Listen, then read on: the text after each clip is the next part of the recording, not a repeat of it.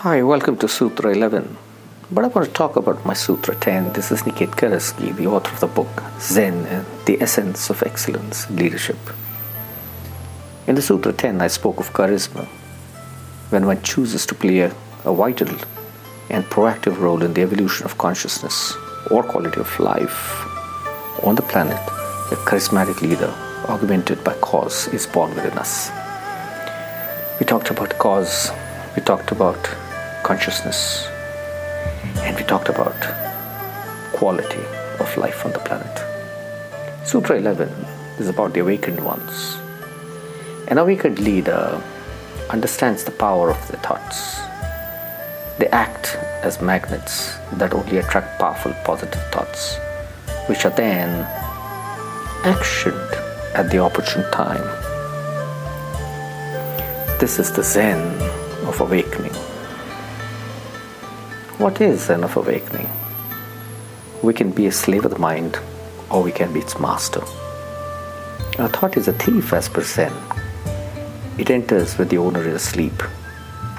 Accomplishments of the outer world now need an inner awakening, else even the charismatic leader fails for lack of self-mastery. These leaders understand that thoughts can manifest themselves, and thus awakening the master is the key. Understanding of all metaphysical dimensions of self becomes a priority here. Training the mind now is the essence at this stage. A deep spiritual understanding that we make our world is the key here.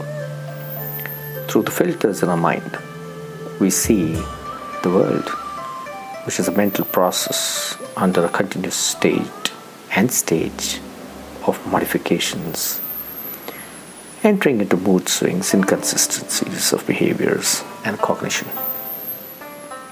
A still mind filled with positive thoughts goes for seemingly impossible things in life.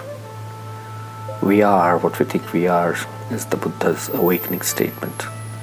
When we work on our mind, we work on our inner power.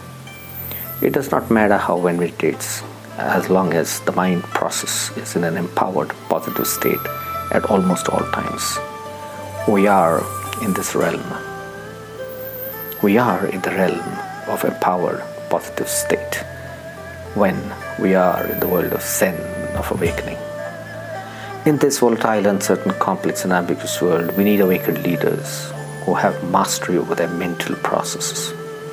The turbulence can eat into weak minds. Logic becomes a self-defeating prophecy here.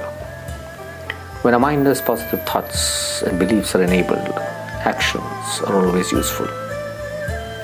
Take charge of one's mind. Take charge of one's emotions. That regulates behaviors, and it becomes a critical aspect of leadership. This is the Zen mind. The world needs aware leaders. The world needs awakened leaders. Why do we need awakened leaders? Because we need thought leaders. Thought leaders with a powerful intent.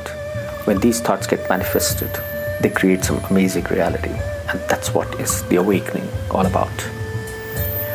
Our thoughts make us. Our thoughts create the world outside of us, and therefore thoughts are integral to the Zen philosophy. There is so much emphasis on thoughts in Zen philosophy. When we become masters of our thought, and when we don't allow the thief of thought to enter our minds and sabotage the process of the mind, we are now the awakened ones. Thank you very much. This is Nikit Karaski signing off from the Sutra number 11 of the Awakened Ones, and I'll see you in the Sutra 12. Where I talk about the people leaders.